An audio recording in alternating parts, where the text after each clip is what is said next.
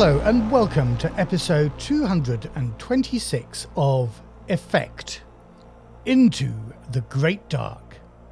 I'm Matthew. And I'm Dave. And on today's show, we've got, uh, well, as always, we've got lots of things to talk about. Um, later on, we have a, uh, a panel with two of our favourite people, Mohamed and Millie, talking about the new Coriolis edition, The Great Dark. Um, our thoughts and our hopes and our aspirations for the new game. And um, yeah, so that's really cool. So we'll be talking to them a bit later on about The Great Dark, seeing their game is coming out soon. Um, we had intended to do our interview with Nils and Kosta for this episode, but so many people watched it and um, it was already out there. We thought, ah, no, it would be a bit foolish just to recycle that. So we, we got a couple of our friends in who know a lot about Coriolis and we talked Coriolis. So hang around and listen to that later on. Yes, so many people watched it. So many. It's over 2,000 already. Uh, That's very views, impressive. Very pleased with that. Yeah. Given that our previous video, which was actually, I heartily recommend. Um, so Thomas has been running uh, Vaesen Adventures for us. Well, not Vaesen Adventures. He's been running actually Call of Cthulhu um, Harlem Adventures for us from Chris Spivey's Harlem Unbound book, but using the Vaesen rule set. And we've been um, streaming those in a kind of casual, offhand way. But, you know, the last episode of that has had about 20 views. Um, mm-hmm. People ought to watch those. They're great fun on, on YouTube. Check them out. Uh, and we're having great fun playing them. I don't actually particularly care whether anybody watches them, but if you're into Vaesen or if you're into Harlem Unbound, then uh, have a look for those. Uh, we've got some on our channel. We've got some on Raldonash's channel. That's uh, Frank, mm. who's one of our patrons, yeah, as well. But they're great fun. Great fun. Yeah, Sorry, no, I've interrupted that, your flow. That's quite. Carry right. on. What's happening? Right. Um, no, I was delighted that so many people tuned in. So, um, know, I, I, would hope they were tuning in to talk, you know, listen to us a little bit at least. But obviously, Nils and Kosta were the uh, with a big draw. With a with a big draw, with a main event. Um, but yes, so uh, we have our little panel talking about Coriolis the Great Dark coming up. But before then, we've um, we do have a new patron to to thank briefly.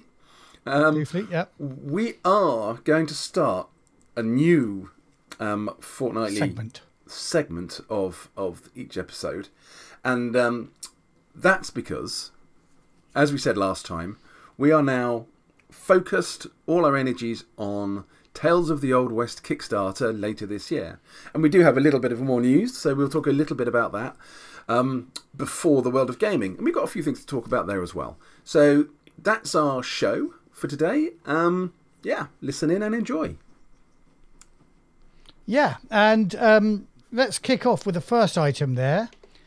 And that is saying thank you to our new and it has to be said ex patron, uh, Joachim. Uh, Joachim Boucher, or Bouch, Bouchert, um, sorry, you know how we like to mangle uh, names that are not in our native tongue. Um, you joined for just one day, or even less than a day, uh, but you did join, and so thank you very much. You joined at our stationary level as well. Um, so you may even have uh, downloaded a copy of our Tales from the Old West um, rough uh, version. What do we call it? Alpha version six or something like that. Um, yeah, something like that. I think we're on at the moment. Uh, so uh, you may have done that, and th- and then decided, well, I've got what I want, and uh, and uh, cancelled your subscription. But for the brief time that we knew you, even though we didn't know you, you didn't join us in the friendliest place on the internet, uh, which is of course our Discord.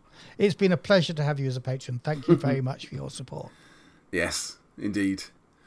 Um, but yeah, interestingly, if if Joachim did join us um, out of interest for Tales of the Old West and wanted to see what we've got, um, well, we've got quite a bit more news we can uh, we can tell. So we had a, a board meeting um, earlier this week, which was. You mean we very... went to the pub, Dave? It's still a board meeting. Okay, we're the only two people I mean... on the board. But it's still a board. Given meeting. that we are the only two people on the board, yes, it's a board meeting, and and it may actually be an official board shortly. More more anon. Indeed, indeed. But so we, we, we talked through the Kickstarter, having decided we were definitely going to do it, and we now have a, a rough uh, target plan. So our intention is for what, what I've been calling a soft launch at UK Games Expo. Obviously, we're going to be there working with Free League, running their stall, but in the margins of that, we are going to be promoting uh, Tales of the Old West and trying to get the message out a little bit. With the intention, if we can get all our ducks in a row, of running a Kickstarter sometime shortly after Gen Con. So in August or September will be our target for the for the campaign to go live. So um, keep your eyes open, listen in. We're going to have a little uh, update every every session now, every every episode. So keep you all um, uh, informed of what's going on. But that is the big news. We are targeting a campaign in mid August or early September. You That's our target. First. So don't be surprised if it actually gets into uh, October. But we'll, that's our plan: is mid August or September. Well, at the moment, we've got there's no good reason. Well, I say there's no good reason. We're not aware of any good reason why that should slip because I think everything is doable. But there are a yeah. couple of things in the program, you know, in the project plan that we haven't nailed down. So that those things might cause the dates to change a little bit. But yeah, and I think it's it's also worth saying that up until now, this has been an exclusive for our uh, silver level patrons, our stationary and privileged patrons. Uh, but we hope that um, before UK Games Expo, we might even get a quick start up on DriveThruRPG, uh, which you can download and sample the rules for free with an adventure. Indeed, that is in fact the intention. So, I mean, our, our soft launch at UK Games Expo doesn't really go terribly well unless we haven't got the quick start with us. Exactly. Uh, yes. The the quick draw, as we're calling it, the quick draw rules uh, to stay with mm-hmm. the theme, which I'm working on at the moment. The draft first even draft as we speak. Almost even as we speak. The, the the first draft is pretty much done, with the exception of the new scenario I'm going to write that will um, that will try and you know showcase some of the some of the you know the best bits of the rules that we think to give people a really good experience for a what will be a short introductory st- story. Um, set in New Mexico, uh, set in 1873, um, and it'll involve um, it'll involve some some sort of big corporate if that's the right word to use for the level it's going to be. Some some people with company backing coming and trying to make life difficult for the player characters.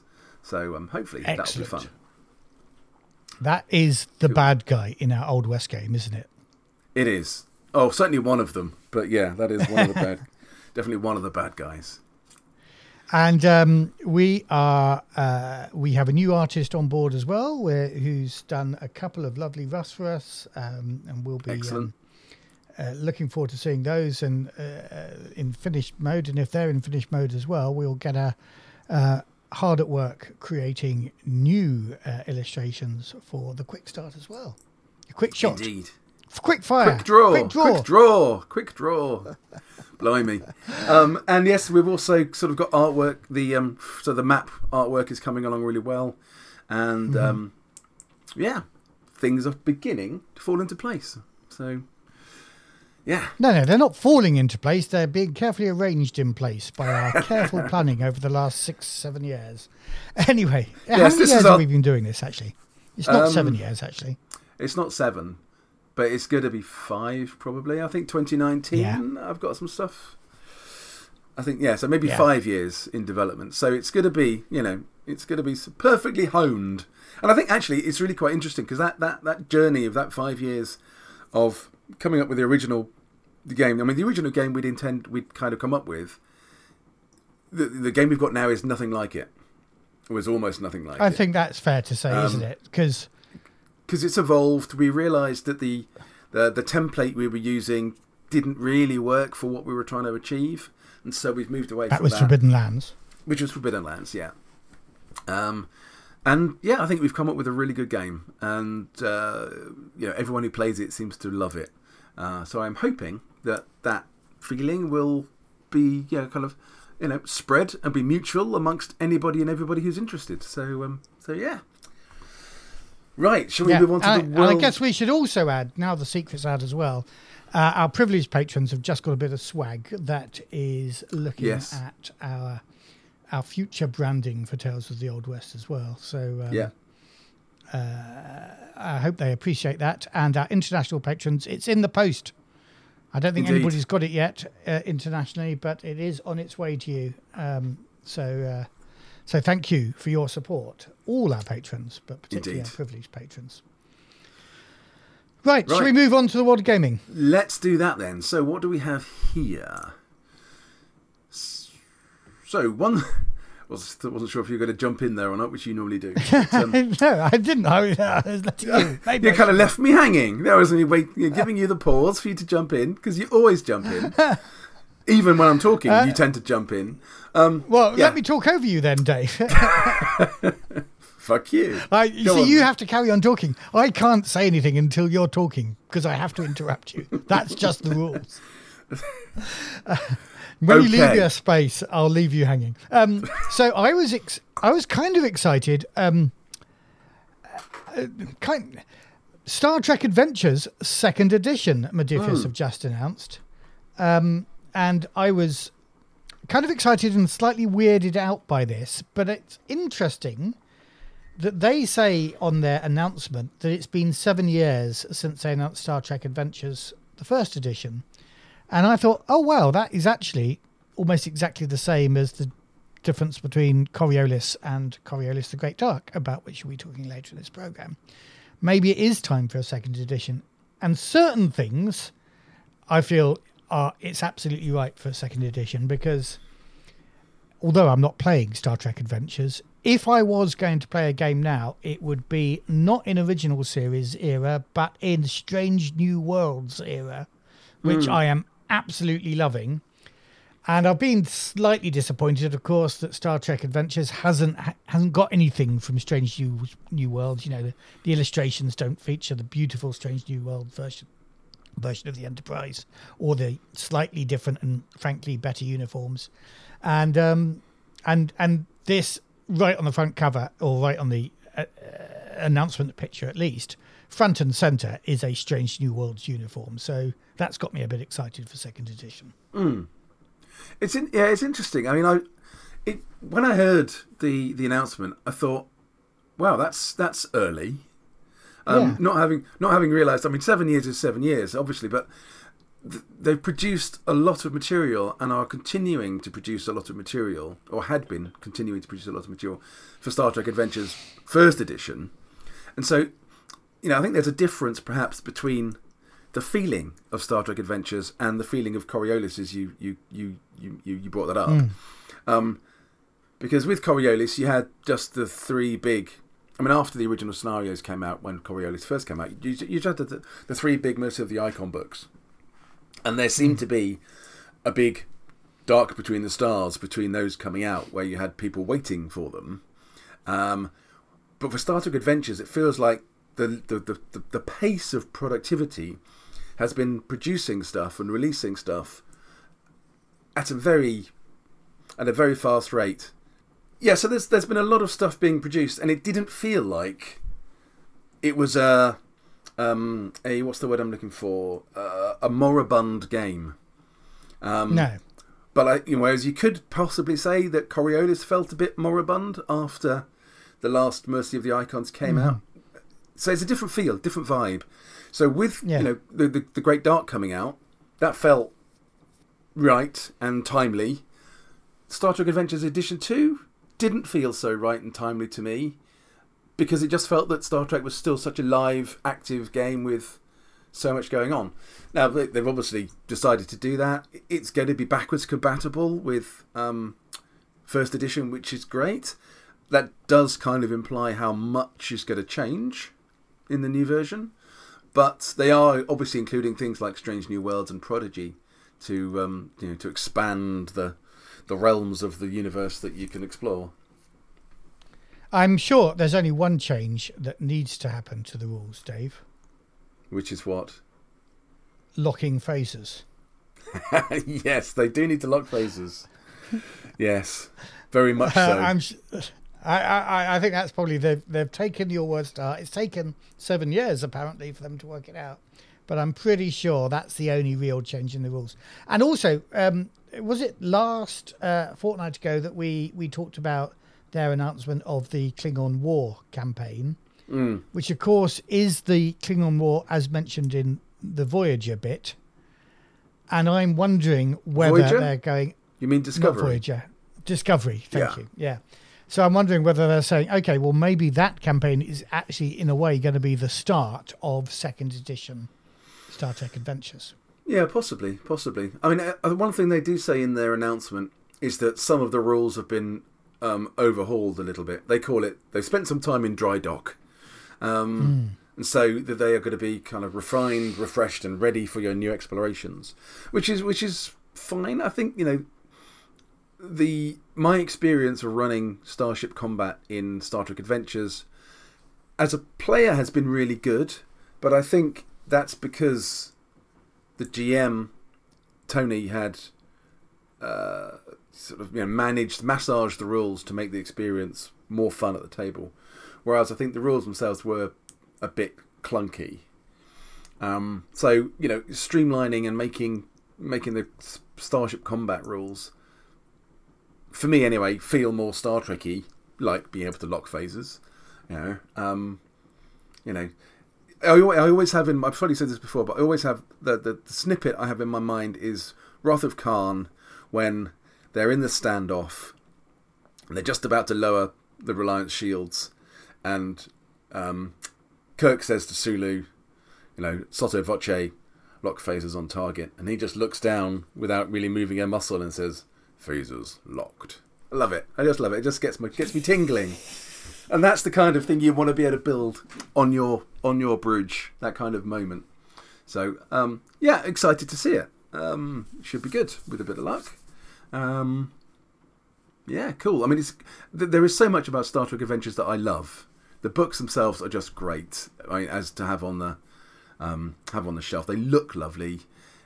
Some of the, like we said before, I think some of the um, some of the the writing and the design is a bit loquacious, uh, but yeah, I've got a number of the books on my shelf just because they make my shelf look better, for sure. Yeah, yeah. And um, uh, I've got the deluxe version of the book with the with the beautiful sort of relief picture of um, Enterprise D on it. Yeah, nice. Which yeah. have you? Which version have you got? Yeah, I've got that version as well. Yeah. Yeah. Um, Just get it down off the shelf. That is, yeah. I mean, that is, a, you know, that is a lovely book. And of course, there's some lovely bookmarks in that book as well, which I think are uh, uh, an interesting conversation fuck to off. have. Okay, this is this is Matt swinging us back to Tales of the Old West, and a comment I made on the Discord of, you know, the the, the product extras like Dave hates bookmarks. like That's what he book said. like book ribbons are just a bit boring. And uh, everybody else went, "Oh no, I love bookmarks. I love book ribbons." so you know, as as usual, I'm in a I'm in a majority of one. There, It's okay, Dave. We'll make bookmarks maybe one of the later stretch goals, so there's every Maybe. chance that we won't reach it. anyway, yeah, Um, maybe. maybe. uh, uh, yeah, moving on, moving on. Laundry files. I think we can skip over this one quite quickly. I was just intrigued to see that Cubicle 7 have announced Laundry Files second edition. Um, I'm not massively excited by this. I have tried reading one of the books before. Can't even remember. Charles Stross, I think, is the author. Uh, and they don't quite do it for me. They're kind of comedy, Call of Cthulhu. Um, and I think Laundry Files First Edition was actually a licensed Call of Cthulhu's product. And I'm kind of interested to see now that Cubicle 7 don't have their relationship with Chaosium over Call of Cthulhu, what's the rule set going to be in Laundry Files Second Edition? That's kind of the only question I wanted to ask, and I haven't even bothered to look around and see if I can find an answer. Um, I I know nothing about laundry files. Um, uh, I, I well, we guess the can only- keep this segment short then. Yeah, we can. I guess the only, I mean, my only, my only question, my only comment, I guess, would be um, on the, not on the idea of sort of comedy role playing. Um, Well, and we're going to come into that with our next well, that, that's that's me setting up the segue, mate. That's Oh, segue. Sorry, yeah. I just ruined your segue for you. Um, Thank you.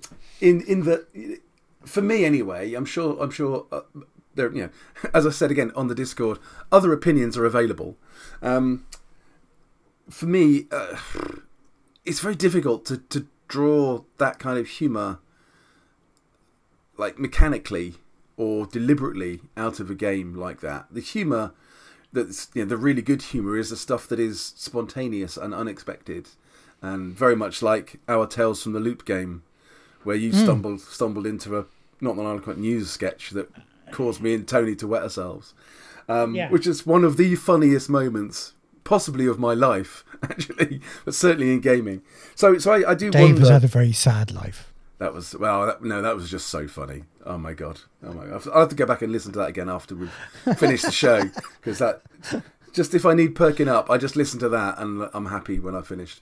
Um, but but like, yeah, so so I, I, think there's there's definitely a thing about forcing humour by saying ah, it's a humorous RPG. Um, yeah, I don't know. Just that's just my take. I mean, as I said, other opinions are available. Yeah, so I, I'm thinking about the history of humorous RPGs, and uh, for me, one of the earliest ones that I got was Steve Jackson Games Toon. Toon that was that worked. Playing, yeah, that worked because um, you, you, were basically a cartoon character, so it was all going to be very daft, and that worked. Yeah, I like yeah. I liked that. It's not something I'd want to cam- I'd, I'd want to play a campaign in, but for a one shot here or there, that was fun. And I think I don't, I I'm not going to proclaim myself to be an expert in humorous games, but something I said on the Discord, and actually, the more I thought about it, the more I believe in it. Uh, this is now remind me. This is a Modiphius game, isn't it? This Discworld. Game, Discworld, yeah, is Modiphius. Yep. And it's going to be using the two D twenty system. I assume. Um, I haven't actually seen a press release or newsletter on it. Um, oh, I, yeah, I think I've read somewhere it was going to use the two D twenty, and I've definitely read some comment which is I'm not sure that's the right system to use for Discworld. Yeah, I'm not. And, yeah, I'll be very surprised if it's not 2D20, obviously. Yeah, and that you know it made me then think, well, what is the right system to use for a comedy game? Um, I don't know. Uh, I'm gonna I'm gonna put my cards on the table and say probably 2D20 is as good as any other system because in a way the system should be getting out of the rules, out, out of the, way. way for, yeah, absolutely. You know, a a humorous setting. But actually, it then made me think that maybe actually Dungeons and Dragons is the best system to use uh, for, for Discworld, in that what Discworld does is take modern things and stick them into medieval fantasy tropes effectively, yeah. or arguably uh, take medieval things and, and put a modern attitude around them. And that idea of forcing modernity into um, into medieval fantasy is kind of what people do with D and D all the time. Yes, that's um, true. And so you know, when you think that Critical Role is funny, when you watch Critical Role, it's funny kind of in the same way that Discworld is. So um, may, maybe actually they're missing a trick there. What they should do, just do a fifth edition version. And you've never heard me say that before, but actually, no. I have a sneaking suspicion that fifth edition Discworld would be the perfect Discworld. Hmm. and then and then strong arm critical role into running it.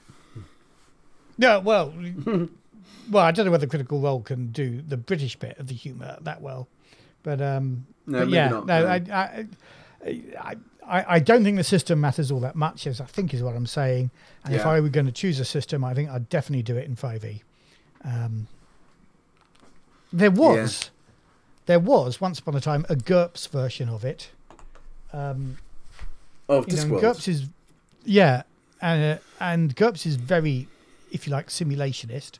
Mm. I mean, you can. It, GURPS has got all sorts of knobs and dials you can adjust to make it more realistic or less realistic. But it always that always struck me as odd that you do that for Discworld. Yeah. And um, yeah, I, I'm I'm planting my flag in the hill that I'm going to die on. That a Discworld game should actually be 5e. You're going to die on that hill. It's that important. I will die on that hill. because what Modiphius people will take you up there and beat you to death.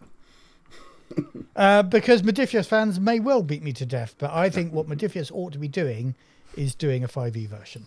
Mm. And in mm. fact, when I say 5e version, I don't mean a 5e version like there's the, the 2D20 version as well. I mean they just do it in 5e. Mm. That's that's where that's the flag I'm gonna that's the hill I'm gonna stand on with my flag waiting to die. Shall we move on? um, the only I, I, would just say, I mean, it's been a long time since I read the Discworld books, and the idea of of role playing, you know, maybe you know a, a mirth and mayhem style like Dragonbane um, Mm-hmm. in Ankh-Morpork would be quite fun. I think potentially. Um, yeah, But you're right. You don't need funny mechanics. No, what you need absolutely. is a system and the beautiful setting that he created, um, and then just a sense of gaming. If you like, that very first book, The Color of Magic, is about a D and D player taking a tour with a wizard. if you Mm, yeah. like, you know, the tourist. Um, yes, yeah. Yeah, so maybe there is Anyway. something in it, and, and again, I think maybe some of the some of the rules would need to be a bit quirky to try and bring out that Discworld feel, perhaps. Um, no, I don't think so. I don't think so. I think the rules should be almost straight faced. Yeah, perhaps. Um, and and you know, But it's funny though, isn't it? I mean, Discworld isn't isn't you know depths of the gut guffawing funny. It's witty and clever and intelligent. Yeah, Um, it's much more, you know, Douglas Adams style than it, yeah. I don't know. Trying to think of another comedy author who's just. I mean, Terry Pratchett guffaw. did start by writing a couple of very sub Douglas Adams books, science fiction books, Mm. Yeah. before he hit on Discworld. So, so that's an interesting thing. So, how Hmm. do you draw out that wittiness and that cleverness um, to recreate the humour that you read in a in a good Discworld novel in a game? And I, I think That's- that comes out tou- of a that's a table, comes out the table of players, not out Yeah. of the system. That's my then- argument, I think. No, I, absolutely, I agree with you totally. But then that relies upon your players being as witty as Terry Pratchett, which might be a challenge. Well, I don't know. I think it relies on your players thinking they're as witty as yeah, maybe, maybe. And then it doesn't. Yeah, Uh. no, no, that's cool. No, that's fine. I guess a game that is encouraging a humorous take um, will generate more humour around the table if the people have got the right kind of mood and the attitude about it than a game that's a bit darker. Because we do get humour around the table. You know, we're laughing our heads off half the time playing Yeah. games that are dark and dangerous and um, uh, you know are, are uh, dealing with difficult issues. But we still, you know, the game doesn't encourage the humour. It's just us as a group have fun whilst we're playing, and that brings out lots of other stuff that we find funny. Whereas a game that is then trying to generate humour that is directly relevant to the setting and to the game itself, that's a that's a, a different a different kettle of fish. Yeah. But and of course, you and I are, having said we're not experts in humorous games, we have actually developed the uh, the first and, in fact, only game of Douglas Adams' Hitchhiker's Guide to the Galaxy, uh, which is available as an exclusive to our patrons A long, long, long time ago. a long, long time ago. And I think, I think I've said it before on here, so I don't want to bore our listeners, but I think actually it's quite good. And it does some things like having only two stats, which it took about 20 years for the the rest of the gaming world to. Uh, that, To that get to. fellow, uh, Rook and Deckard fellow with his Honey Heist game, Yeah. he was so far behind the times. when when we had ego and something else, I can't remember what my other stat was, but um, yeah. Anyway, Yeah. Moving on, moving, Moving on, on. moving on. Talking of Rowan Rook and Deckard, see, I can do the segue too, and that was entirely accidental. I saw that coming. I saw that coming. We've got Dagger in the Heart uh, has been announced by Rowan Rook and Deckard, which is a kind of campaign setting ish thing for uh, Heart and Spire. Heart or Spire, or Heart. I think it's for heart, Spire isn't and it? Heart? Yeah. No, I, I think, well, Um, I think the, the the books themselves are standalone games, a bit like you know Year Zero's stuff. So Heart isn't an expansion on Spire; it's taking the world of Spire, which is obviously above ground, down into the Heart, which is all the stuff that's underground, underneath the Spire. Oh, So- is it right? Yes. Yeah. I, I haven't got. I haven't got Heart. I've only got Spire. And Yeah. to be honest, I haven't actually read Spire. I only bought Spire at our terrible UK Comic Con Uh, Okay, experience. Yeah, I got I got Uh, both. mainly out of sympathy for the other stallholders who weren't selling it. Yeah, well, I got both at UK Games Expo, probably year before last, um, and they are lovely books and they are a pleasure to read. I haven't had the the, the big hand of role playing fate grab me by the throat and say, "Get this to the table," so I haven't played it. Um, so Dagger in the Heart, I it's not something I'm going to get because again I'm not so I'm not playing Heart or Spire um, at the moment, but it's it's written by Gareth Ryder Hanrahan, so it's got a good um, a good pedigree behind it. Rowan Rook and Deckard produced great material um, with uh, with Grant and uh, and Maz and the others there. So I suspect it's going to be very good. Um, and I know there are a lot of people out there who are huge fans of Spire and Heart, and um, mm-hmm. I suspect this is going to be wonderful news for them. But as I said, for and me, and it will be a successful case, I'm sure. I, I suspect very much so. So does that has that started that Kickstarter? I think it has, hasn't it? I think it started mm, on the 27th, 27th of February, I think it started off, which was at the time of recording about four or five days ago. Uh, we will put a link in our show notes. Yeah, let me have a quick look. Dagger in.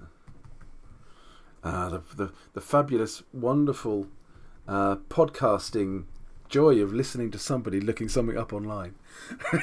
on his incredibly noisy keyboard. Yeah, no, no, I've got. i am not. I'm using my quiet keyboard, so you shouldn't be able to hear ah, that excellent. too much. Yeah. No, you are. Okay. It's quieter actually. Oh wow. Okay, so um, they're on BackerKit rather than Kickstarter. All right. yeah. Funded in 43 minutes. So they had a mm. target of 25,000. They've currently got just shy of 94,000 with nearly 1,500 backers and 28 days to go. So, yeah, a great success yeah, already. Okay. For uh, for Rowan, Rook, and Deckard and our friends there. So brilliant. I mean, that's great. So, yeah, remarkable. Yeah, well done them. Ta- great job. Forty five minutes and and not not a small amount. Not like you know, no. freely to a, a small target. Hmm, interesting. No. We can learn a lot from them. Yeah, and they've blown that target already by a long yeah. way. I mean, yeah, I guess I mean this this this comes with you know a, a track record of Spire and Heart being mm. you know well loved games and uh, highly thought of. It also comes with Gareth Hanrahan writing it, um, mm-hmm. which is again you know another another big plus in the box. So I think they've uh, they've lined this up really well, and have, have yeah, it's a great success already. Okay, I know cool. I love your uh, Gareth Hanrahan um, segue by the way. That's another one, you see. I'm yeah, just... there's another one. Because we got the alpha version of Maria. Uh, Maria? Moria. Moria. Moria.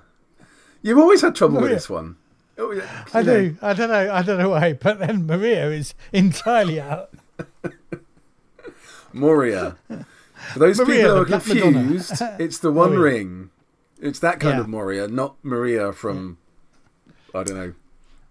Yeah from uh, so, problem. Uh, Moria Moria is out in alpha, alpha. version for all the yep. Kickstarter backers, and I'm I haven't looked at it in any great depth because I'm playing a campaign of the One Ring at the moment with our lovely patron John, and I have a sneaking suspicion John is going to be taking us to Moria, maybe uh. now as soon as next week. Um, oh, okay. So I didn't want to spoil anything for myself, uh, but uh, I think the uh, initial reports from people who have read it in more depth are good.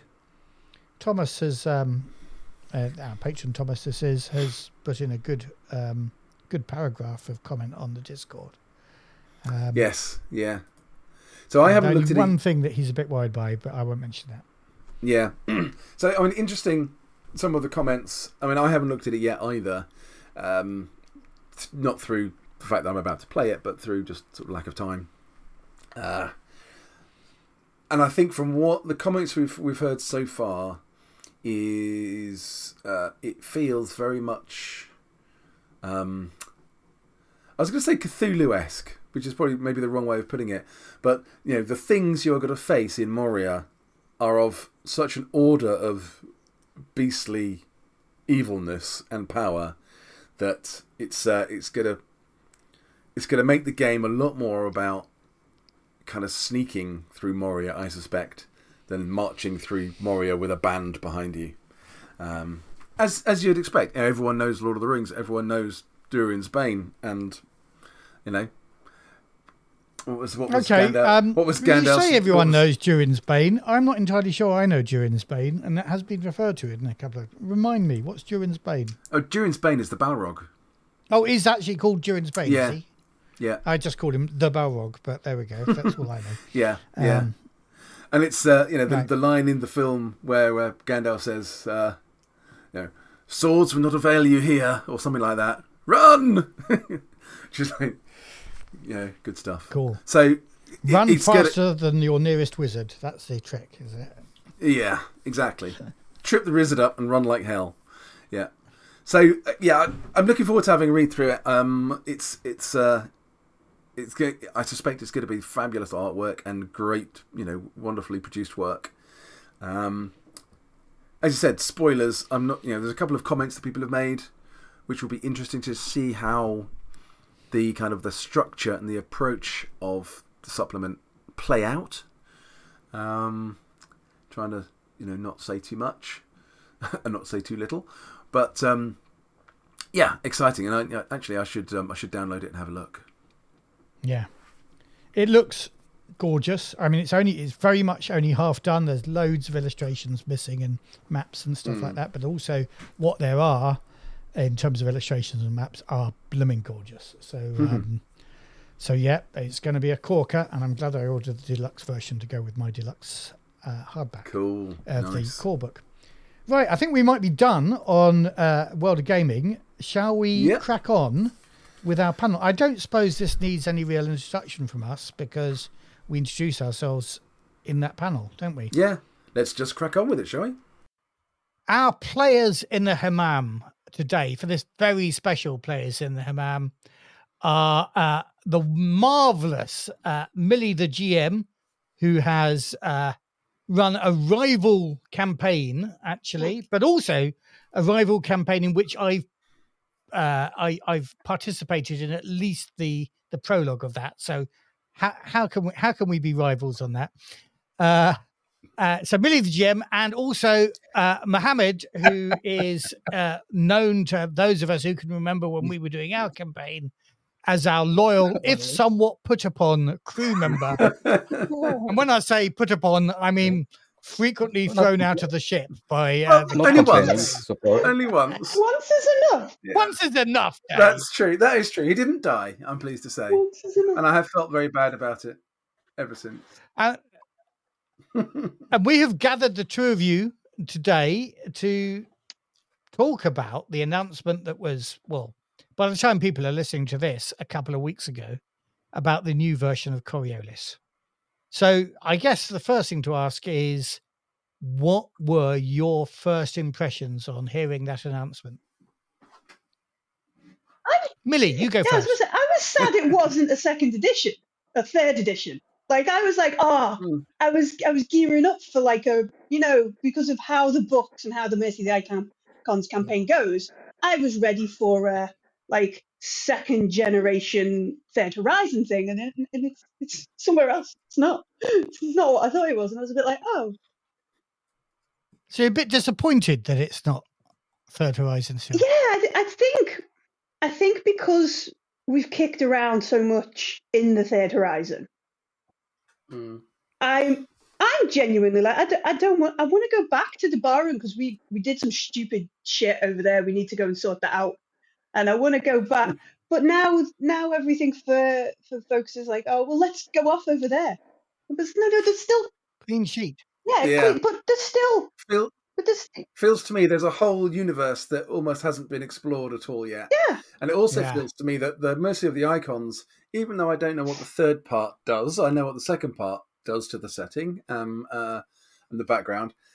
It feels that should have been a campaign after a campaign or two to explore the third horizon and then do what Mercy of the Icons has done with it, rather than doing doing all that stuff to the third horizon in the first campaign that came out, albeit it's a very big campaign. Yeah. So so like my initial Yeah. reaction on on Coriolis the Great Dark was like, oh.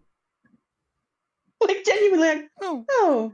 Mm. And I'm sure Yeah. it's gonna be a great setting and all the stuff that they've talked about, which we'll get into, sounds marvelous.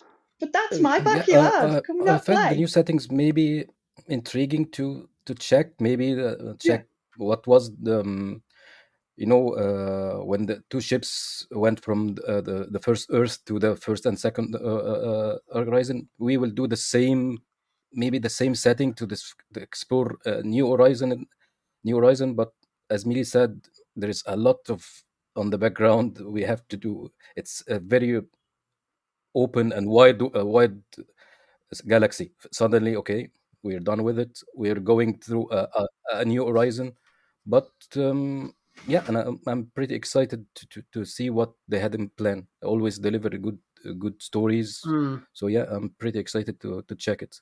Maybe some answered unanswered question questions will be uh, will be discovered. Uh, till now, we didn't finish the main uh, the main campaign. Uh, Matt, I'm looking at you.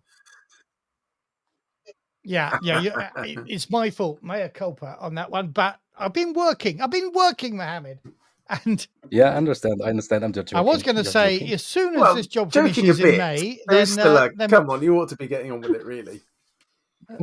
Sorry, as Matt, soon you as were- this job now finishes in June, uh, I, I'll be ready to start in July. No, we, we, we must get back to that. Mm. If only we weren't just recording interviews every Monday when we used to play.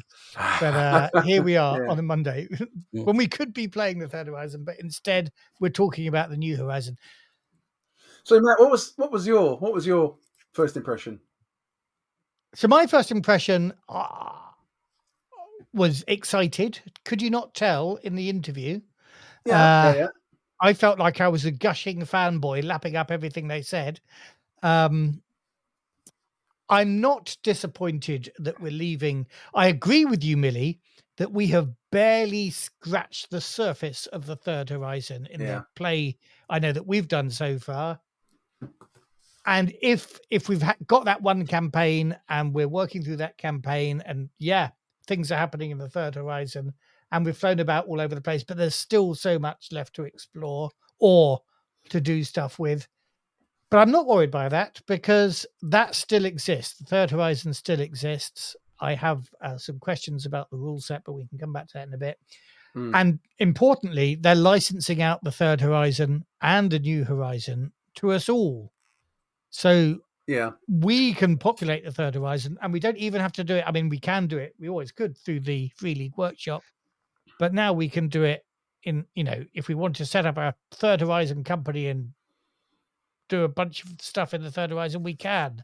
How, how meta sure would that that be, right? How meta would that be? Because Free League comes from first edition and is named that, and then Yeah. and then from that, like what what would it be? Like I don't know. The Nazarene sacrifice. yes, of course, that's the most well obviously. But yeah, how meta would that be? Because we are going to screw up your horizon. Yes, yeah, yeah, yeah. Well, they certainly tried to screw it up themselves in that sense, Yeah. didn't they? They certainly changed it. But I think I think my whilst I was I think I kind of like like empathise with both Mohamed and Millie because on the one hand I was excited to hear about the new Lost Horizon and and you know the opportunities that are coming there. But there was a bit of me that went, oh, bye bye Third Horizon kind of thing. Um, even though, as we've all just said, that it's still there, still exists. But for Free League, it would have been nice to have had perhaps some more free league love for it before they moved on to the next thing. But Yeah. Um, but in a way, you have to think about, as as you said, Millie. Here is a company that is formed out of being fans of the first edition, who name themselves after a faction. They have wanted to do what they loved about the Third Horizon for years, and over the last seven years, they've done that thing, or eight years or more, actually, if you count the Swedish edition Mhm. and and so now they're ready to move on i think and even if we don't Mm. feel ready to move on um the, i mean the thing that came across to me in the interview is this is so much a labor of love for Yeah. nils and for Kosta and for martin in particular you know uh, Dave, you might feel Millie. You might also feel a bit chagrined that they didn't come and ask us to help out in the in the third horizon or in the new horizon but actually this is their baby and i think you know this is their playground and they've let us play in it for th- seven years and now they're they're not okay, they're not giving us new stuff to think about and talk about in the Dune Third Horizon, but instead they are giving us our playground, their playground, um, to do our own stuff. So Mm. I don't know. Am I coming across as too much of a fanboy again? Maybe I should shut up. No, I think I think it's a per- perfectly reasonable thing to say. Actually, you know, there, there is a they've created a lovely playground. They've gone off to the, the new playground, but they've left this playground for us to play in. So that's that- that's entirely reasonable. I think. Um, But yeah, so I mean, you know, one thing that did strike me strike me when I was thinking about about our conversation. So they've called it, you know, the, the the game is the Great Dark, but the place you're going to is the Lost Horizon. Does that mean it was found once before? Because it presumably hasn't been found by humans before, if it's the Portal Builders place. But so why is it called the Lost Horizon? This is where And it not the new starts. It starts feeling like um, Stargate universe to me when it, this sort of stuff comes up. Mm. 'Cause when you like, I know folks have made like reference to Battlestar and, and that kind of stuff, but like the, the Stargate universe, which I absolutely loved a bit, I thought that was a great program, was all about like recharting like the course and finding what the you know the people who made the Stargates and the the, the lost civilizations had gone before and checking in and that kind of stuff. And you take your little spaceship down to the planet and you do your stuff and you find the things that might help you find the rest and all. Mm-hmm. You know, you piece together this clue, and then when you hear about like some of the setting things that they're talking about, and you're on your your sort of home ship, moving around. What is it like? I want to call it blight, but it might not be blight or No, it is Blight. is it blight? Yeah, there's a blight Yeah. or something that make made me think of like the machine cancer from things from the flood, um, Yeah. Mm. um, and that kind of stuff. It's all part of the same world. It is, yeah, it is all part of the same. But you know, but the, there's that kind of stuff um, in in those those programs, and there- there may not be like the wraith or you know whatever the other bad guys and things are in the various Star Trek, uh, Stargate things. But Mm. it's definitely got that's where it that's where it starts sounding like a different sort of style of sci-fi to me than um, Firefly meets uh, Babylon Five. if you Alien Arabian will. Arabian Nights. Nights Yeah. Alien. Yeah. Yeah. Uh, I didn't finish the the, the whole book. I uh, didn't read because I'm a player, but maybe the Nadir discovered the Lost Horizon, and then they build the portal that that made the people travel to the first and second and third horizon. They they were the boulder uh, uh, portal builder. I- I'm not sure maybe. the Nadir Did with the portal builders, but that's an idea, isn't it? Mm. I don't know. This is all circular. It all Did we- started there, and Yeah. we've all forgotten about it. Well, the, Which would make sense why it's then the Lost Horizon.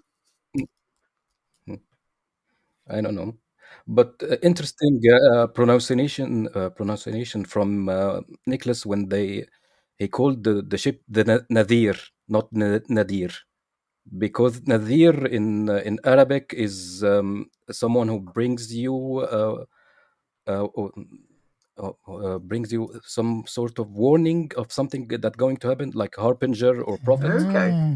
He, he just he just called it Nadir with the emphasis on the. Rather than So Nadir. I don't know right. if it, uh, Okay. other than Nadir Oh, Ah. because Nadir Well is spotted. it's it's, Well uh, spotted. uh, it's a meaning word in, in Arabic. It's mean harbinger or uh, or a prophet. I don't know if this is a coincidence of, of the pronunciation, but but Nadir it means nothing. But Nadir it means so. uh, I, I, Mm. Mm, that is interesting. This is why. This is why we've got an Arabic speaker on the panel. This is, and maybe that brings us on to a, a question that has been vexing some of the social media around around this. Some people seem to be a little. They, they, they, they seem to worry that that Free League are playing down the Middle Eastern Arabian Nights nature of uh, the Third Horizon as we've known it. I didn't get that impression from our interview. I mean, they were talking very much about how the culture of the Third Horizon is based on remnants of Earth culture. And now the culture that we'll be coming into in the Lost Horizon is based similarly on remnants of Third Horizon culture. The big thing I think that they're taking away is prayer, but I don't think we can define the entire Middle East as being defined by the idea of prayer. That seems to be a bit reductionist.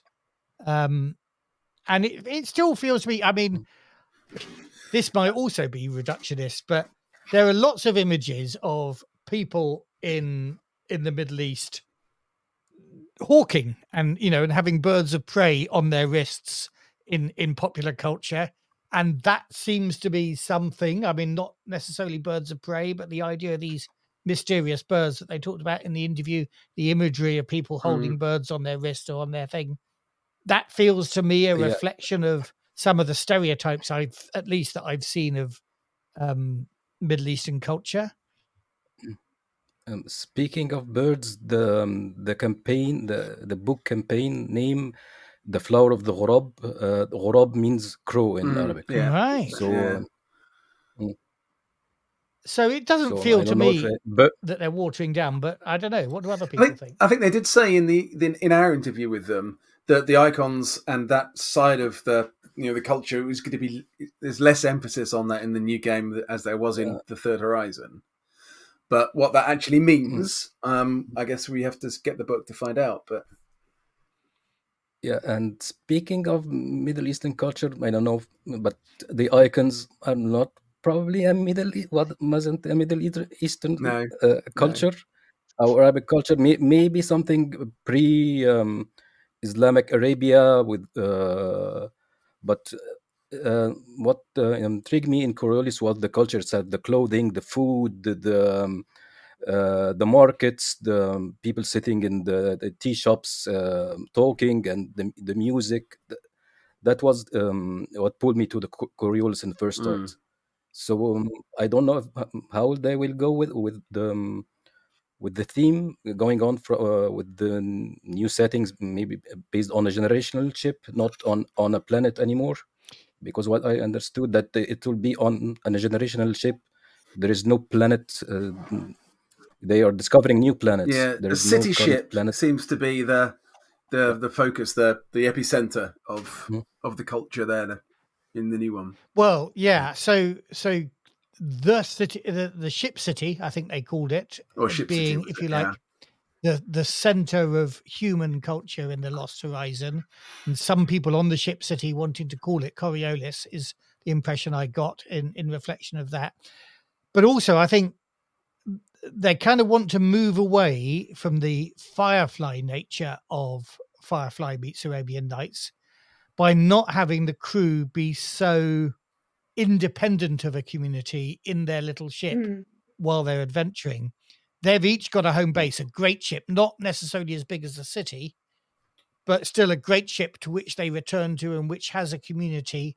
And I'd like to think it has places where you can um, uh, socialize and have markets and stuff like that. I don't know. We'll we'll we'll, we'll see whether that that holds true there. Um, Seems to me that the great ship is taking the Mutant Year Zero arc concept and placing it into into the game, which was something when Coriolis originally came out, because at that point I'd only played Mutant Year Zero, and then when Coriolis came out, I went, "Way great, got to get it!" And you know, here we are, a long time later with you know the podcast and everything else. Um, the thing that I was I was missing in that was that kind of great ship community place that is your epicenter for your characters. Now this game yeah. has got exactly that. Um, it definitely seems to make it harder. Like there is, there's always like a. But if I if I make a couple of portal jumps and I hide out in this system for a year, will my patron know where to find me? They could have been. Do you know what I mean? Like I can just, I can just yeah. go on the run, and everybody I care about is on my ship, and and I, yes, tying them to a, a like a base like that, even if it's a small little community ship is is like okay well now you've been on the run but your ship is like left out of the flotilla or not allowed to port mm. for repairs or you can't get any new co2 scrubbers or nobody you're not allowed to go to the market you're not allowed mm. to joy go to that that ship that has the hammam and the spa and the you know the open spaces you want you've got to step because your little troop royally messed up, and until you release, Screwed yeah, until you um, even until you return these culprits or make make proper, your whole community's punished. Yeah. So the, there are Hmm. vindictive people in the third horizon like that. So I assume some of them have made it up to the lost horizon. So that excites me, honestly. I think I, I quite like that idea of not being. It's a thing that always, you know, it's it's really hard to talk about this. But in our youth, Dave, when we used to play Traveller, it was easy to cause chaos on the planet, then hop on our ship, make a few jumps, and the law Get away wasn't going to scot follow free. us. Mhm. Yeah, exactly. Yeah. And while while that was fun when we were 12, um it, it it's ultimately slightly unsatisfying. And I, I'm more about community and well, you know, you you said you you missed the arc from from Coriolis and the, the ship, the little five cruise ship or whatever that you design as part of character generation doesn't do that. One Mm. thing though, that I, I I think I specifically asked them about this in the interview was, um, or maybe after the interview, would we as players get a chance to design our great ship, to design the community? And they didn't necessarily say that we would, but um, I'd like to hope, I'd like to think we can because if it hasn't got a hammam on it, uh, it's going to have a hammam on our ship. Yeah, but but if it doesn't have a hammam on it, then as a GM you can say there is there is this other place you need to keep good with. There are these relationships Yeah. you need to maintain for that level of luxury. Yeah. Like Yeah, and and that's a, a you know that that's a hook that's greater than oh well you're gonna have to smuggle yourself onto Coriolis or make two portal jumps and go to Hmm. Dabaran. Yeah. but if we haven't got a hammam on our great ship, then where are the capybaras going to bathe? That's my question. Yeah, yeah, yeah. and it's it's it's interesting because I think there's two things from Mutant Year Zero that that should should come through. I think, and I kind of got the, I thought I got the sense in the interview that that was the case. One is the internal conflict and rivalry and stuff you can get within your own great ship. So there will be Hmm. elements of factions and there'll be different people, there'll be rivalries. And the other is the opportunity to maybe they didn't say this explicitly, but yeah, in, in Mutant Year Zero, you, you run projects to improve your arc. So presumably in this there'll be something similar that allow you to upgrade or improve or enlarge your ship. Um, Yeah, which, and that's happened would cover the- in yeah, yeah. As well, doesn't Yeah. it? Yeah. The headquarters. So I like to think it's a thing that they do in in free league games in general. So that would be good. And Walking also, The Walking Dead, uh, it has Yes, the same yeah. mechanics. Yeah. an Um, alien talking colony factions. Stuff, yeah. So one of the things they said about factions in the Third Horizon is that there were too many of them, and I think the evidence of the campaign and of our play is that's probably true. You know, we we we hardly touched the secrets of uh, Ahlam's temple, for example, Dave, even though that was kind of central. Well, not at the first, but then it became central to your character Yeah. um, and uh, the Draconites, you know, the mysterious Draconites whose mystery was never uncovered, except maybe they found a way to the Lost Horizon. Hmm. Um, uh, so, so they said they were going to have fewer factions in this, and those factions were going to have echoes or be part of uh, have have constituents who are part of the old factions. They particularly mentioned one of them, the uh, Coriolites, being very much the uh, the old grognards of the uh, Mm. uh, of the Lost Horizon. Always, always complaining about how good the third horizon was. so yeah. our spiritual home. The good old days. Um, so we don't know much about the factions. What do you hope to see carried forward from Third Horizon factions into the new factions? I hope they're not all just one dimensional. Hmm. Like, Hmm. because that's a, that's a route like that's been something like we've enjoyed when we've been playing. Like, we might Yeah. make a deal with Ahlam's Temple um, because they're doing, but actually they're pretty much as bad as the other ones when it comes to other things.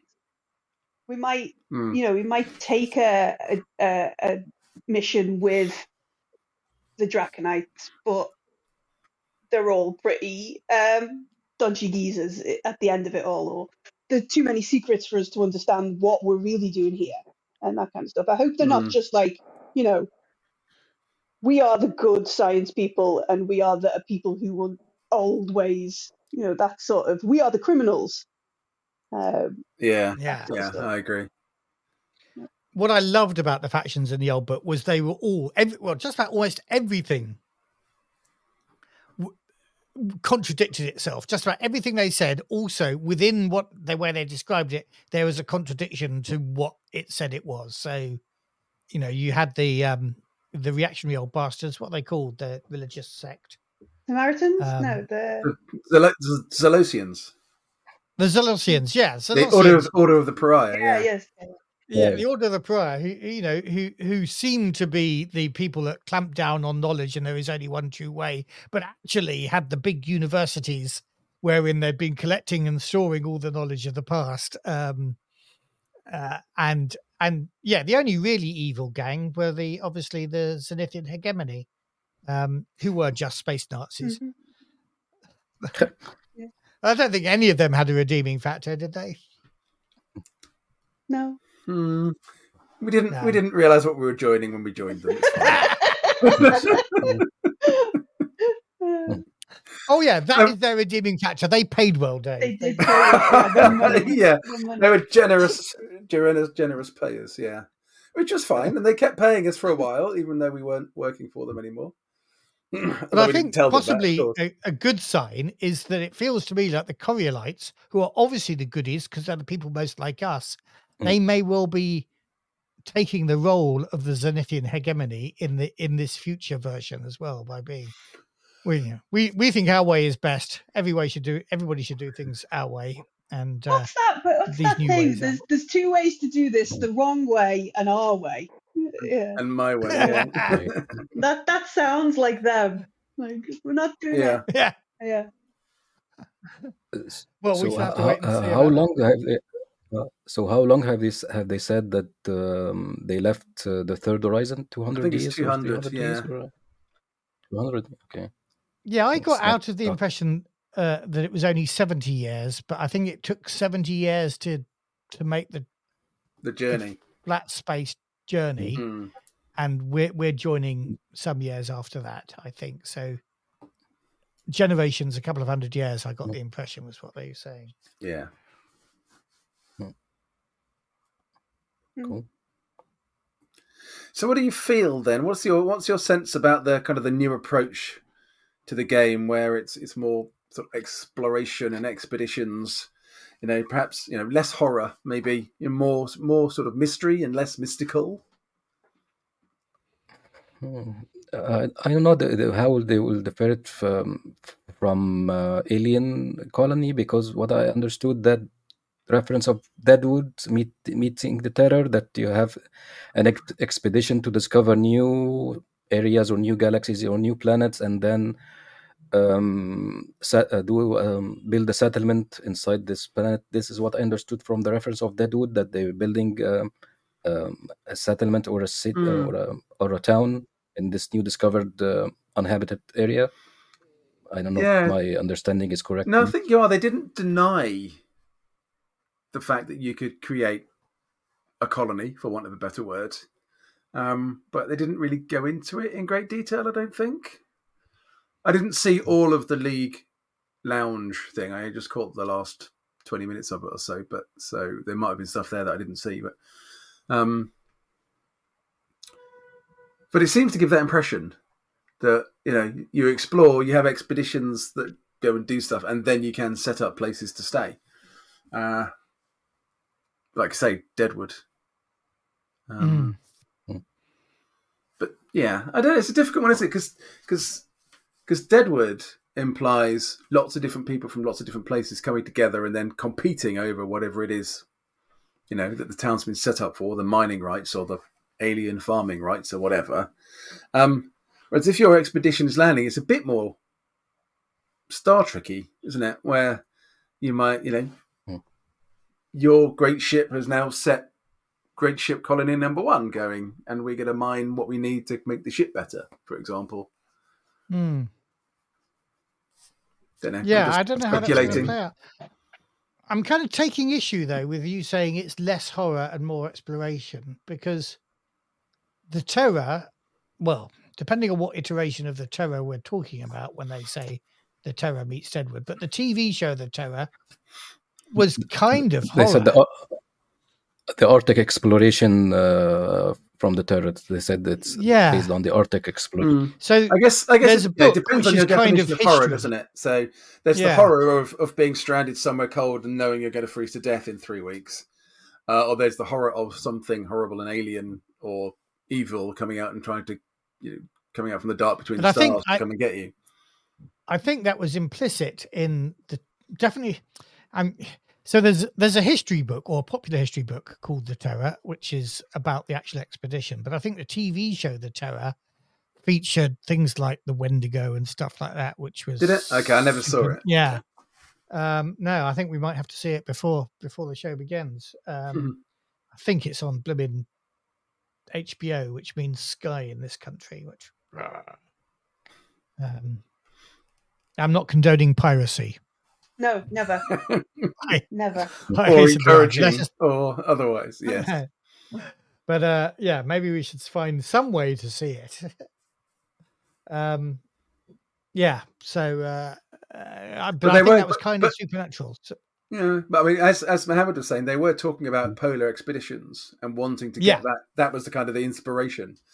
So, I didn't get the sense that they were talking about Wendigos and Big Feet and Yeti and that kind of stuff. But they they might have been. I mean, there's obviously a lot of gaps in what they were talking about. They said that um, when you go fetch an artifacts, uh, it's they have the blight, and you need to face the blight in order to get this this some sort of artifact that you need to um, for your uh, mothership or something Mm. like that. I didn't catch the, the whole uh, uh, um, interview. Also, Yeah, that rings a bell though. Yeah, mm. the blight is something there that you're going to have to deal with if you want to get, you know, these fine artifacts. Yeah. I, it, it feels like like you know the way you were talking about Deadwood and stuff. Like there is there is a an unobtainium style resource somewhere in this horizon.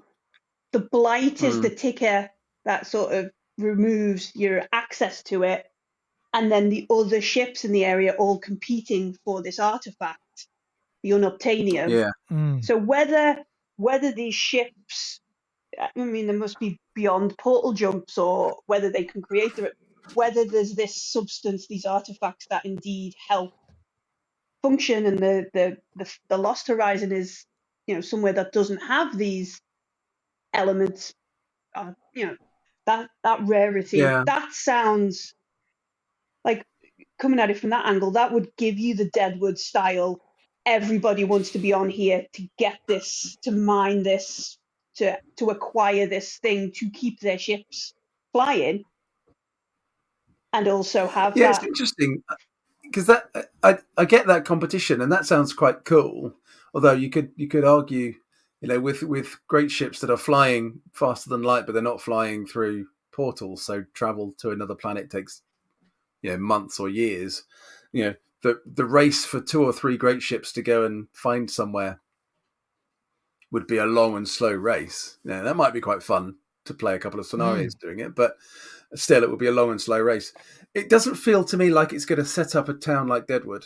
It feels to me you'd get, you know, Mm. setting up your own individual operations to extract that resource or get that, um, get that artifact.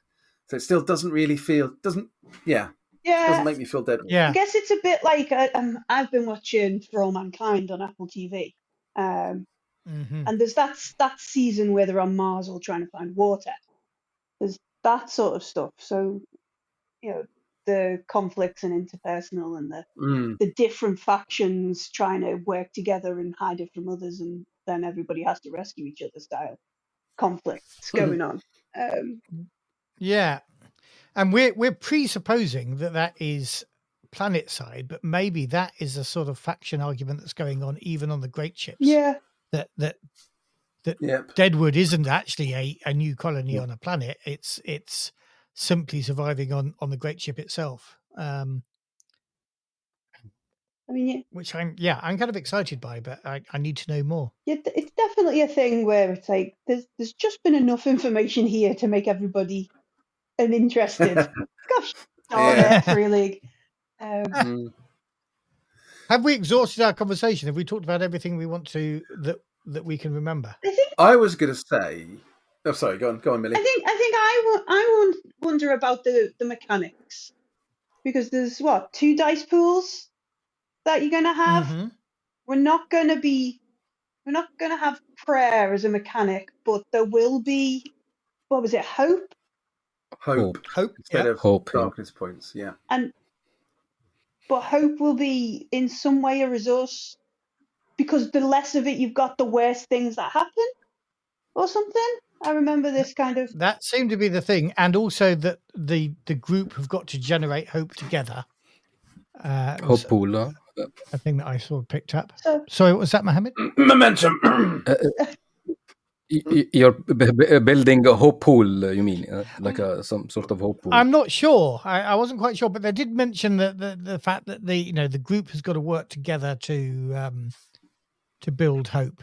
Uh, Yeah, I think So they were definitely making a, a difference between this and Alien, where they were emphasizing the fact that the, the, the groups need to cooperate better, yeah, and it's less of a PvP thing that Alien is potentially. Yeah, because I think that in a way is going to set it apart from, you know, just in the in the way like people ask like why is how is Alien different than the Third Horizon, and you're like, well, for darkness Mm. points and the the prayer and the push and that kind of stuff is very important. Um, there are there's weird shit in between the portals and that spills out. Um, Yeah, Alien is just every man for himself, and where's the dollars? Oh, I don't know, but you've got no face left. Um, so, so uh, okay. I'm gonna I'm gonna rant about one of the things I'm pleased to see disappear out of the Third Horizon, and that is the really disappointing weird shit between portals. you're pleased that that's gone. Well, so so the narrative of the game is that being awake in a portal fucks you. Uh, sorry, it screws you up uh, in in a terrible way, and Yeah, and you see people that are you know physically deformed by it, but the mechanics of it. Okay, there, Are there's a chance of weak you- tea, aren't you- they? Yeah. yeah, the mechanics are a bit weak too. Mhm. Um, and I think you know what our by necessity bottle episode we did in in our first campaign, Dave was Yeah, was better than anything that they've described actually in the, in the portals. And I'm kind of if they can't fix that, then it, I'm pleased it's gone. Similarly, actually, prayer. I mean, I love prayer. You know, I love prayer, Hmm. but prayer plus darkness points was a bit clunky. Mhm. We've said that frequently on the show. Yep. I would love to have fixed it and retained prayer, but I couldn't think of a way to do it. And if they've spent seven years not being able to work out a way to do it, maybe hope is going to be better. Mm, uh, I I like darkness points. I I, I accept and, and and like welcome their weaknesses, but I like darkness points. And But you don't even use them, Dave. It's well, I use too many of them, um, or I generate. Too You don't of use them. them to fuel supernatural creatures. You don't. You don't spend them according to the way. The no, but as a, as a. GM, I do use them to influence scenes, and I do use them to do weird shit. Um, and well, that's where the I think that's where the real joy of darkness points comes. You need a GM who's happy to be a bit imaginative and, and pick a moment and just narratively play a darkness point that really makes that scene even more you know powerful. Now that's hard to do. You know, and like I, you know, in my I've I've GM'd a lot of Coriolis, and I can probably only think of a, a slack handful of times where I've had situations where I've thought that was a really good use of a darkness point. I thought that was cool. But though Millie, that what about you and darkness I, points? I love darkness another points, and I'm sad to see them go. I'm I'm self-confessed. I, like I am naff with darkness points. I will I will admit it. Um, I because because in our campaign now I've got two mystics now, so we are generating them quite quickly. Mm. Which then is just Mhm. like I understand why I've got to use them, and in the greater you know point of the story. I understand why they happen, but I am like, um, oh, I was talking with somebody who um, they're just starting Mercy the Icons Emissary Lost, um, and in there there is a thing where it's like, and if they're crawling up this tunnel, spend three darkness points to have explosive decompression. Hmm. and, and he was just like, spend three darkness points to TPK. yeah. And I was like, yeah. well, no. Yes. because they're going to Yeah. re-roll, and you know the the odds are that they'll get extra successes, which you can say this, and they might have this talent. He's like, but spend three darkness points to TPK.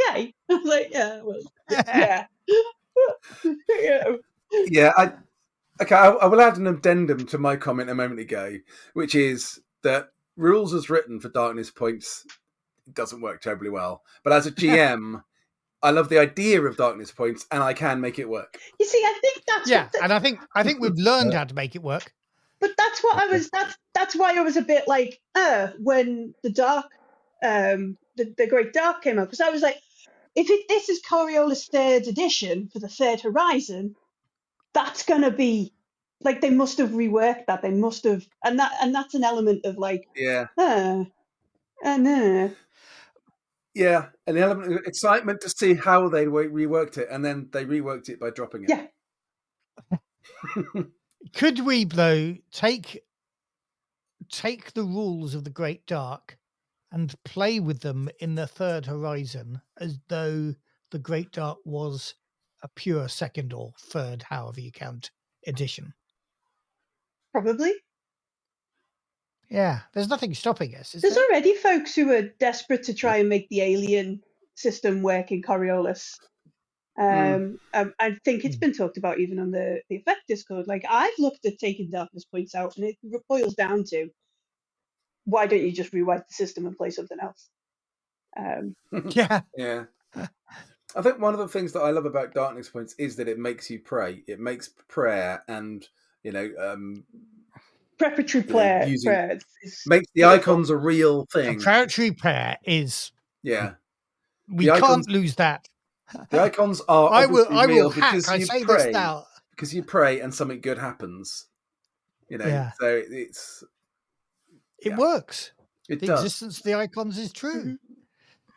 Yeah, and there and are it- and it- moments yes. like that time when you sat down to pray in the pray in the dirt b- before the cannibals came to catch you and Tony's Yeah. character, and you prayed, you blessed your weapon, you gave it to Tony. He, of Yeah. course, had prayed, and then he stabbed the blooming woman in the eye with a fabulous roll. that was a great moment. Yeah, that was. It worked. We had a combat that we planned, and it worked as planned exactly. About the only time ever, I think. that's because you pray. Uh, uh, Because yeah, because pray. of prayer, because of prayer, because of the extra dice you got for the preparatory prayer. It was brilliant. How about you, Mohamed? What's your what's your feeling on Darkness Points? Uh, yeah. Uh, um, as a player, because I never GM'd Coriolis, I hope I'm hoping to GM it uh, maybe in two months Cool. to my uh, weekly group. I will just pit, um, pitch them the idea if they interest. Maybe with, we'll go with the with the whole campaign. But as a player, yeah, maybe uh, I know there is consequences for my prayer. I, I'm no okay. I will succeed in this role, but some something will bite me in the end. Mm. Yeah. Uh, that yeah, yeah that um, I, I I love that I do, uh, I love that um, I don't know I don't know that when the danger will happen Mm. when the consequences of my my prayers angered some something else other than the icon that I prayed for made another icon jealous for praying for this Mhm. particular icon the, the dark- the darkness between the stars are getting their revenge so uh, like you said it's it's it's more work for for the gm the gm has to be more imaginative to use this darkness point uh, to, uh, to use it so i'm i was blessed to have matthew with me and watching also millie uh, using uh, dur- during her stream her streams so yeah i'm learning a lot uh, for my uh, when i jam it hopefully Yeah, I I think love that's. the I think that is the. Sorry, Dave. No, go on, go on, Matt. I was going to say I think that's the problem of prayer and darkness points is we can all we've all made it work in our own ways, but somebody coming new into the game is actually going to struggle with the rules as written, Mhm. and maybe that's why it. Although I love my darkness points, Mm. they they they shouldn't survive unless they can make them work to a new GM uh, playing the game for the first time. So there's something that Mohamed said there that I thought was a fabulous, fabulous idea. And maybe there's something in that that you could do some additional rules about how you manage and use darkness points. And it was the idea of the icons being jealous. You know, Mm. why not have, you know, the icons are just one big blob of icons. Okay, you've got different, you know, you get different skills if you prepare, if you do your, you know, go to the, to the chapel and pray to one over the other. But actually, the icons don't do anything. There's no, you know, they they grant your prayer by allowing you to reroll. Um, but maybe, you know, are there effects that happen because those icons are all competing and envious of one another, um, and that comes down in a in a in a mechanism for using darkness points. Hmm, I'll have to have a think. Yeah, I love the idea. I love the idea of jealous icons or icons jealous of each other. Mm. I think that's really Yeah. cool. That, that's a great. So yeah, you That's a know, great you've punishment prayed to the you. judge, but the Lady of Tears is going to want to get her revenge. It's right pissed off at you. Yeah. My prayer. Although one of the other unique, the thing, I, one of the lovely things about prayer that I loved is that in most of the other games, when you push, you know the consequences are going to come back on you. Mm. But what I loved about Coriolis is when I push, the consequences are going to come back on all of us. Maybe not even me. Maybe they're going to come back on you. I'm- I mean, Yeah. that sounds that sounds like the flip of what they've done. Like when you when you put it like that, like the the, Yeah. the darkness comes back on us all. But 200 years in the future, we've learned we need to build hope together to stop. So that Yeah. there a- yeah, there we go. You've written the bloody narrative there, Millie. Yeah. that, that's the way to handle it. Yeah. Hmm. Okay, but that yeah, that's that's a thing. I'm like I'm I'm definitely interested in this. And th- th- they were specifically talking about two different dice pools, if I remember rightly. There's like Yeah, Well- so gear dice It- it and the other dice. dice. and the Yeah. eroding your kit comes from gear dice. Mm. That's uh, Yeah.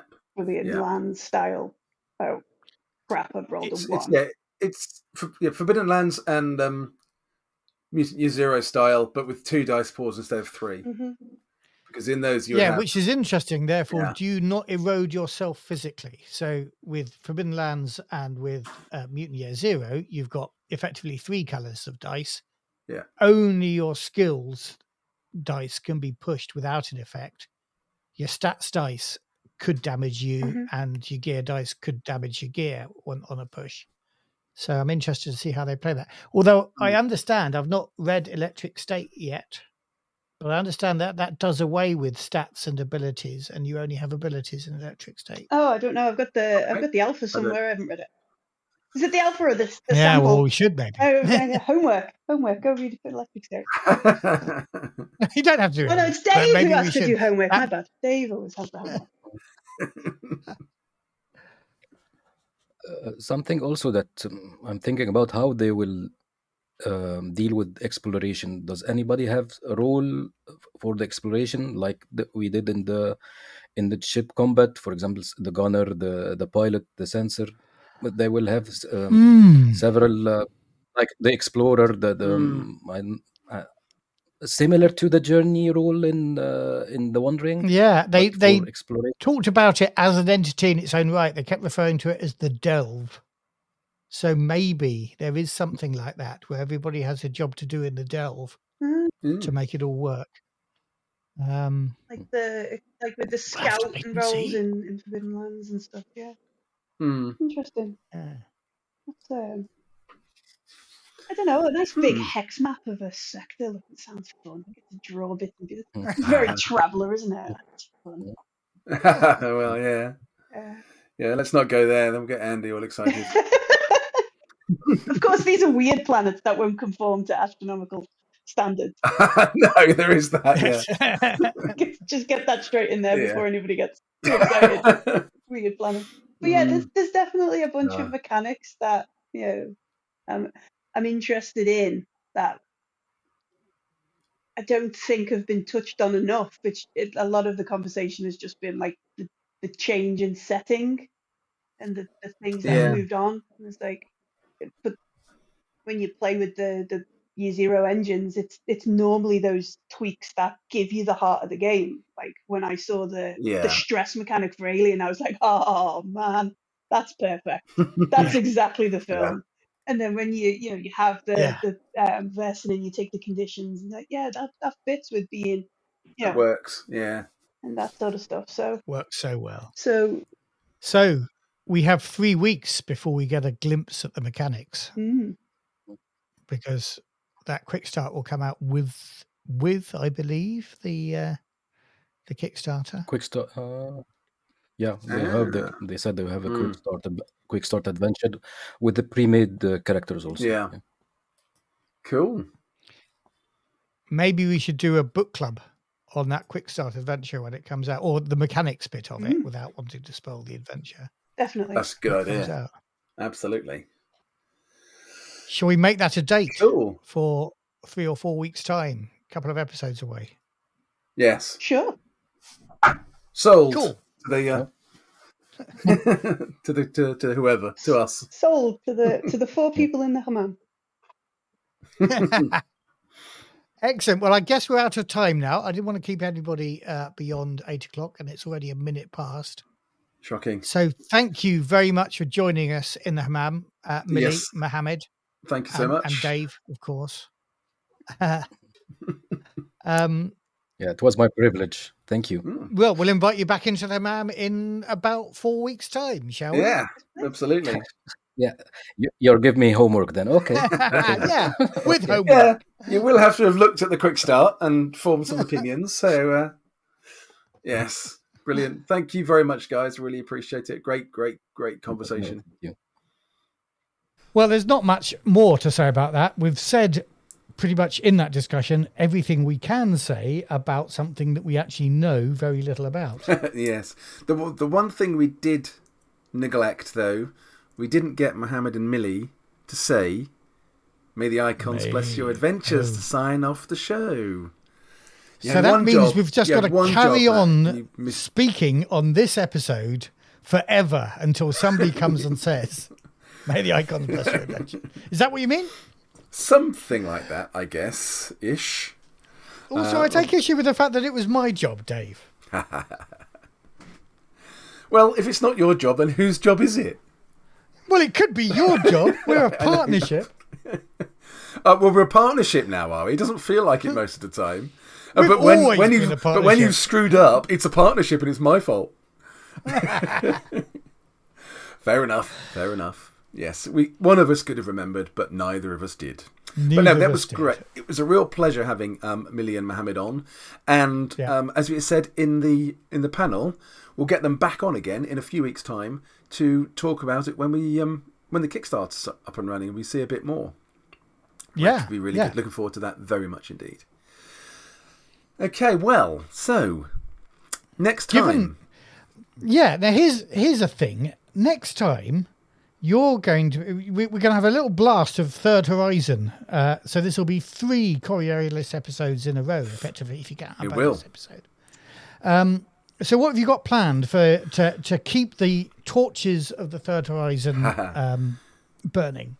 burning strongly. Well, the the the the idea came to me at the end of the uh, end of the panel there, uh, and the idea of how we can improve darkness points, and maybe maybe the icons aren't as unified as we might think. Maybe the icons are jealous and are jealous of one another, and um, praying to one and not praying to another might be a might be a dangerous thing to do if you if you if you tweak the nose of the wrong If- icon. If you overuse your judge and your dancer prayer and you don't give a look into the faceless one, you mean? Loving it. Exactly. Loving it. Exactly. So I, I don't quite know how this will turn out because obviously many people have looked at darkness points and they're quite hard to fix if you don't like how Yeah. they work in rules as written. But we'll see what happens. It'll be a fun journey that we can all go together and um, and see and see yeah and see what see what comes out at the other end. But So cool. Dave re- is going to attempt the impossible and fix darkness points. Uh, we need a we need a drum roll. It's like, I feel I feel like Harry Harry Houdini. Dave is gonna Yes. Dave is gonna sit in a sealed box full of water for the next two weeks and come Now you're going to dive from a high diving board into a small barrel entirely Into- filled with darkness points. Uh, anyway, anyway, I think that's probably enough for one day. So uh, yeah, we uh, have though realised that we have a problem, don't we, Dave? That for years we have ended our Oh, yes. shows with a catchphrase, and and now maybe that catchphrase is going to be less relevant come maybe come the Yeah, great may- dark. maybe the icons won't be blessing any adventures in the Lost Horizon. Hmm. Yeah, we'll have to have a think about what our new sign-off line should be. Well, if that is we want to change it at all maybe we should be died in the world Coriolites or Coriolistas or whatever it was I tried to call them. No, Coriolites. you, you, you managed very well. And oh, now the interesting thing about that bonus episode that I put out is that's coming with a transcript. So if you have difficulty understanding our words, which frankly both both Dave and I have a difficulty understanding our words sometimes, and uh, Yes. this has now got an AI generated transcript, which I was quite impressed because as you were stumbling over the word Coriolite in in that bonus episode, it, it managed to get every single stumble and still make sense. I was very impressed by it. It does remind me of a um, was it a Coriolis YouTube panel you went on a few years ago um, with I can't I think it was Matt Kay on it and a couple of others. I can't remember now. Uh, but the um, the the the closed caption uh, Oh, translation yes, thing YouTube basically fast. basic yeah was, was not as good. And at one point it, it, it translated something that you'd said into deuce cunts. I don't I've still got the picture of that. I kept it. So apologies for the language anyone. Um, we'll beep that out maybe. Deuce deuce beeps but I just thought okay that's an interesting how did it ever think that that was a viable kind of translation of whatever Yes. it was you were saying Right. Anyway, anyway, right. family show, Dave. on. Family show. Family show, yes. Sorry about that. It's goodbye Uh, from me, Dave. Yeah, and it's it's goodbye from him. And may the icons bless your adventures, at least for now. You have been listening to the Effekt podcast, presented by Fictionsuit and the RPG Gods.